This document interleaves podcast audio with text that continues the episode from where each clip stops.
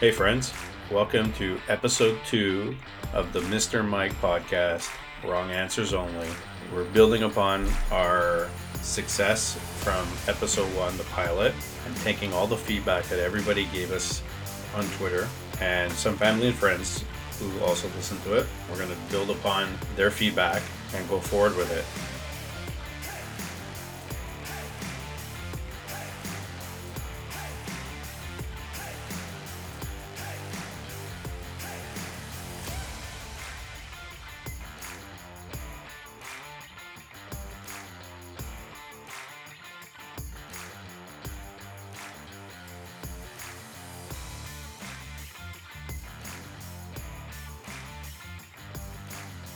Let's go over a couple things that we're going to talk about in episode two.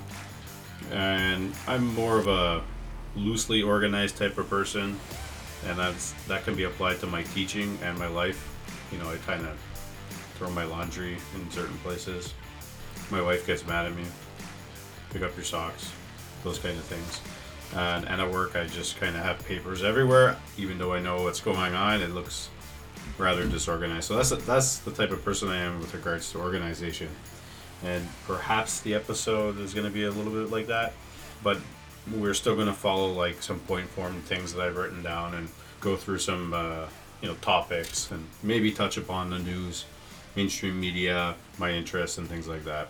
Uh, kind of like what we mentioned in the first episode. So we're going to talk about writing processes, or my, particularly my writing process, and we're also going to talk about um, quickly the weather, especially in Canada recently. We're going to do a wrong answers only segment where I read a tweet from my Twitter recently, and we're going to go through some of the answers that people said. So we'll get that uh, after, and I guess you know that the answers are going to be wrong answers only. If you don't live in a wintry type environment like Canada, and where you get a lot of snow, Perhaps you don't know what this sounds like, but this is the sound of somebody walking in the snow. It's actually pretty uh, it's pretty comforting. It's a nice sound.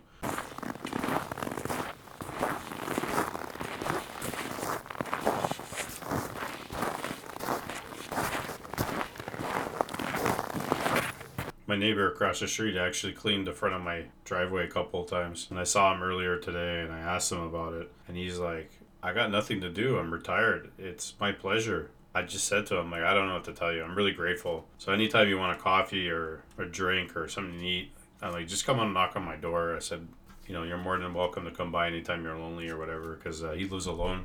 He said when the pandemic settles down and everything's good, and he's like, we'll, we'll have a beer or something like that. So I, I thought that was really nice, and I really am grateful about it. And I, I tweeted about it. So thank you to him for cleaning the snow. So I receive a lot of questions about the writing processes that I go through or how I go about everything. And the short answer is that the writing process is continuous and ongoing all the time. It doesn't mean I'm writing all day Saturday, eight hours a day, and then fine tuning it and get a finished product. I normally write in short bursts sometimes sometimes I'll get an hour or two. and I'm just like I got I got so much stuff that I just got to get it out. But I'll I'll write I'll whatever comes to mind. I'll put it down and normally nowadays I just write everything on the computer and put it away. In the past, I've written everything on a napkin, a piece of paper, anything I could find. So I did I did lose a lot of stuff over the years. But normally what I do is I just write. I write whenever it comes to me and that's also has to do with uh, over the course of the year. Sometimes I write a lot during the year. Sometimes I write nothing. Sometimes I stop for two months, and sometimes I write for two weeks at a time, and then, I stop again. It really depends, I guess, on your creative juices and what's what's hitting you when it hits you. But I always write, put it down on the computer. Sometimes I make notes. Sometimes I have a book and I have other stuff that I write about, and I always go back to it later. I don't I don't go back to it right away. I go back to it later, a day, a week, or whatever it is and I read over it and I edit it and I edit in a different version. And sometimes I do that multiple times. So a particular poem or something that I've written, it may maybe went through one edit, maybe went through two edits, or likely went through 10 or 20 edits. And that's how that's how i edit my stuff. And then i used to print everything. Let's say if i want to make a package or something or work on let's say my self-published book, for example. Uh, at one point, I printed everything, and it was a ginormous waste of paper. So I kept that package and I just wrote on it over and over again. I still have it. I, I, didn't throw it away, and that helped the first time around. But now I don't. I don't do that anymore. I just try to, I, I don't want to waste any paper. So everything's on the computer. I use Google Docs more than I use Microsoft Word or any, you know, writing programs for that matter. There's LibreOffice if you need something free. But Google Docs is great because you have access to it everywhere. And oftentimes uh, I may not have my computer, but I may be somewhere where I can use my friend's computer or I'm on break and I just want to write something right away and I'm like, I need access to my files and they're on Google Docs and it's perfect because it saves on the go. And you can always go back and, and change your work or see your edits and your previous history. So i like that. And it, it really makes things easier except when you need to convert it to a microsoft document docx and upload that to let's say a self-publishing system, system such as um, Amazon uh, because sometimes the fonts don't line up and they change. So you got to really be conscious of that stuff, like importing, exporting documents from different programs. It, it's happened where it, I've done it and it looks like you you've edited everything and then you go back and you're like, ah, oh, it didn't it didn't edit or it made a mistake and you sure you did it, but it didn't actually come out the way it is from the from the processing from the from the exporting or importing.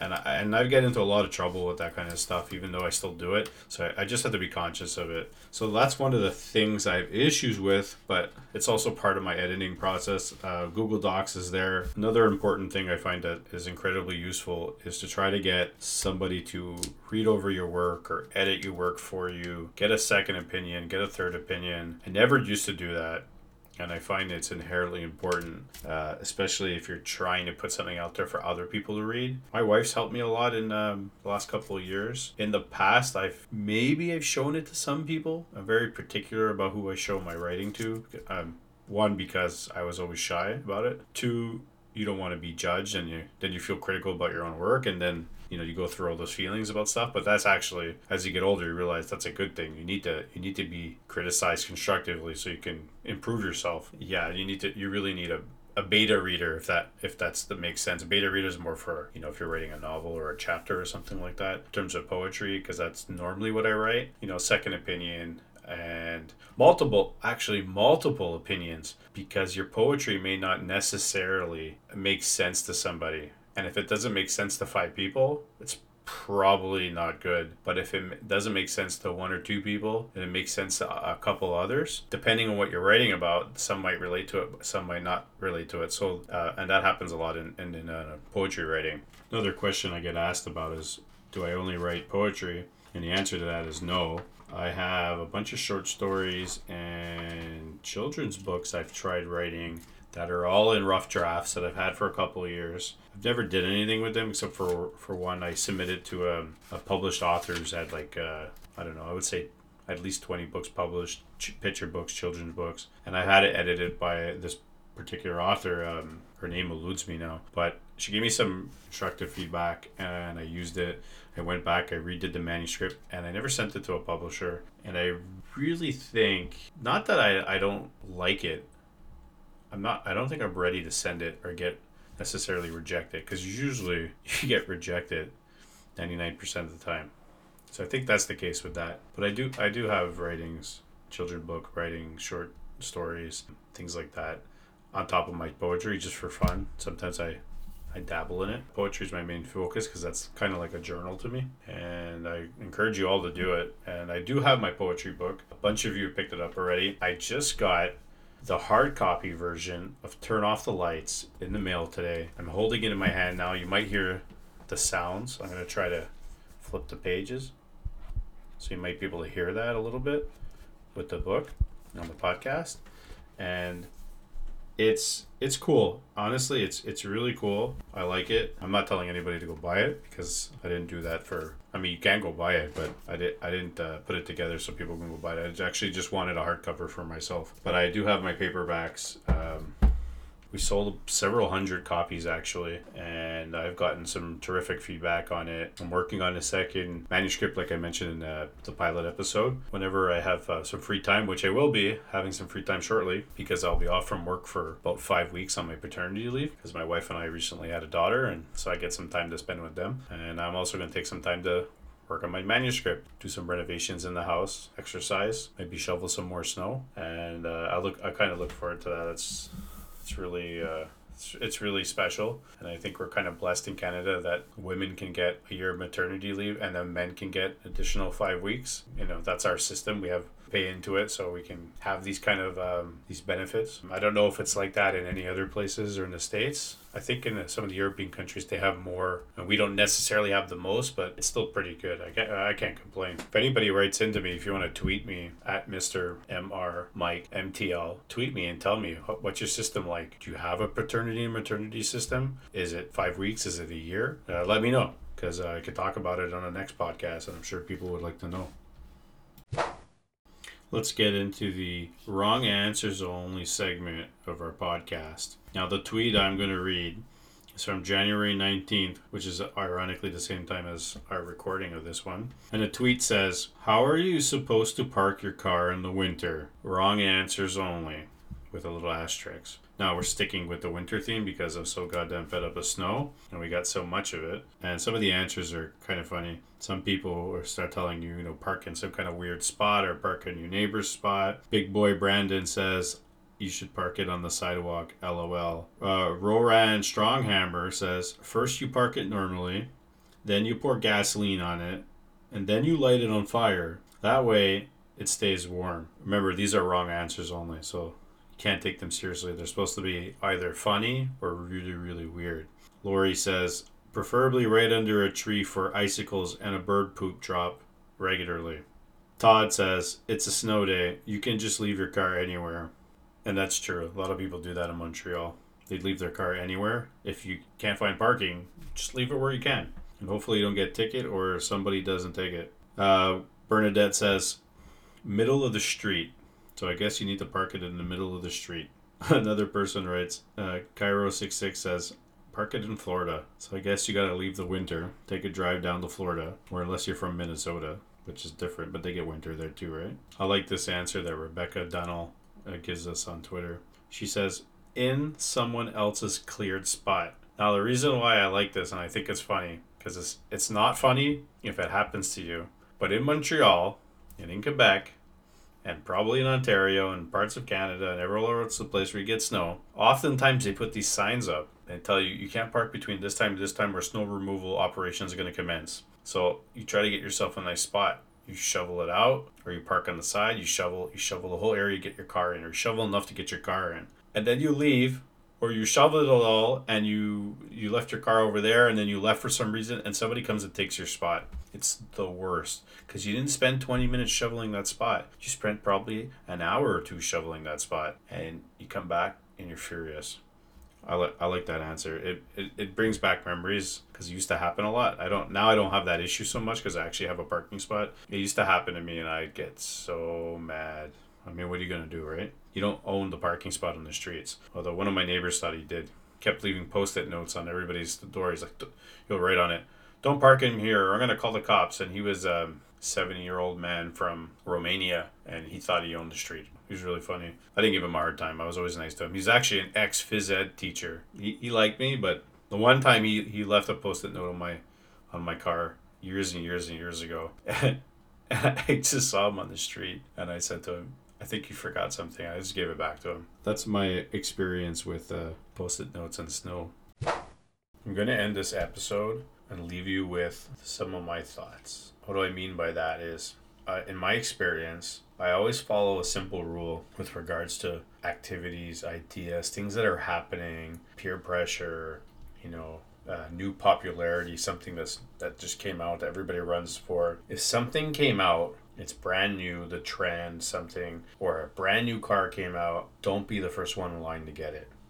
Never be the first person to get it. You want to wait and see if they get all the kinks out. If there's some information, don't wait two months. Don't wait six months. Wait a year if you have to. It's like when a new system comes out for video games. In the past, everybody would run out to get it and it would be overpriced. But if you waited, price would always come down or you would find out there was something wrong with the first generation of that console or something. And then you would wait for the second generation or an updated version of it, and then you would spare yourself some headaches. Now, that's in terms of like actual hardware or uh, manufactured products, right? But in life, if you're sitting in a room and every single person in that room believes the earth is flat, but you know for a fact the earth is round, and it doesn't matter what you say to those people.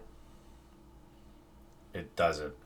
Because in that room, you may be the smartest person or happen to know better, but you're the stupidest person in the room. And I always use that as a basis for things in terms of exchanging ideas or talking to people because some some people just don't know any better and, and, it applies to a lot of things. The other thing to consider, another example would be if you're sitting in a meeting, business meeting, a group meeting of some sort for say your paper university, your staff meeting at a school concerning activities or procedures, if every single person in a meeting agrees on something, everyone's like, yeah, it's fantastic. But if they always agree on something, I don't know how small it is or how big it is. Like you really need to distinguish between the two. But I'm talking about like philosophy or ideas. Everybody in the room agrees on something. There needs to be at least one person in the room who disagrees. And if there's nobody in that room who disagrees, you need to find somebody who does to give yourself perspective, to give yourself a different opinion. Because just because you believe A doesn't mean B and C opinions are wrong or views are wrong. And actually makes you a better person, or maybe it even further cements your position by surrounding yourself with people with different ideas and opinions. You really, we're in a world today where everybody ostracizes other people that don't take into consideration other people's opinions and views. And the second you're different from somebody else, you're cast aside, you're ostracized, nobody wants to take you seriously.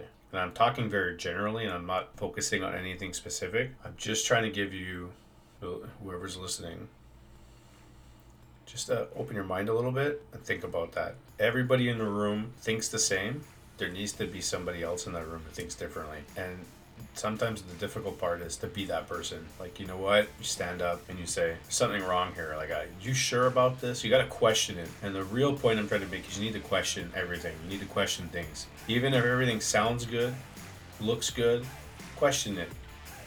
Don't don't take it face value. Really question it. So I want to leave everybody with that final thought and just some more points going forward for uh, the podcast. All right, we're at the end of the podcast. Next episode, we're going to focus on uh, mental health, talk about some strategies and some things I've done in my life to help me with um, you know, anxiety. Anxiety is a big one for people. Depression, stress, concussions. And I'm going to give you some of my pointers and things that helped me and talk about a bit of my experiences and my uh, my past. And uh, you might learn a couple of things that nobody knows, maybe one or two people, not even my close family. So yeah, so I think maybe I'll share that with, with everybody this way. And you'll get to learn a little bit about me a little bit more. And uh, that's going to be the next episode. I really hope you enjoyed uh, this episode too building on episode one and episode two, Wrong Answers Only podcast.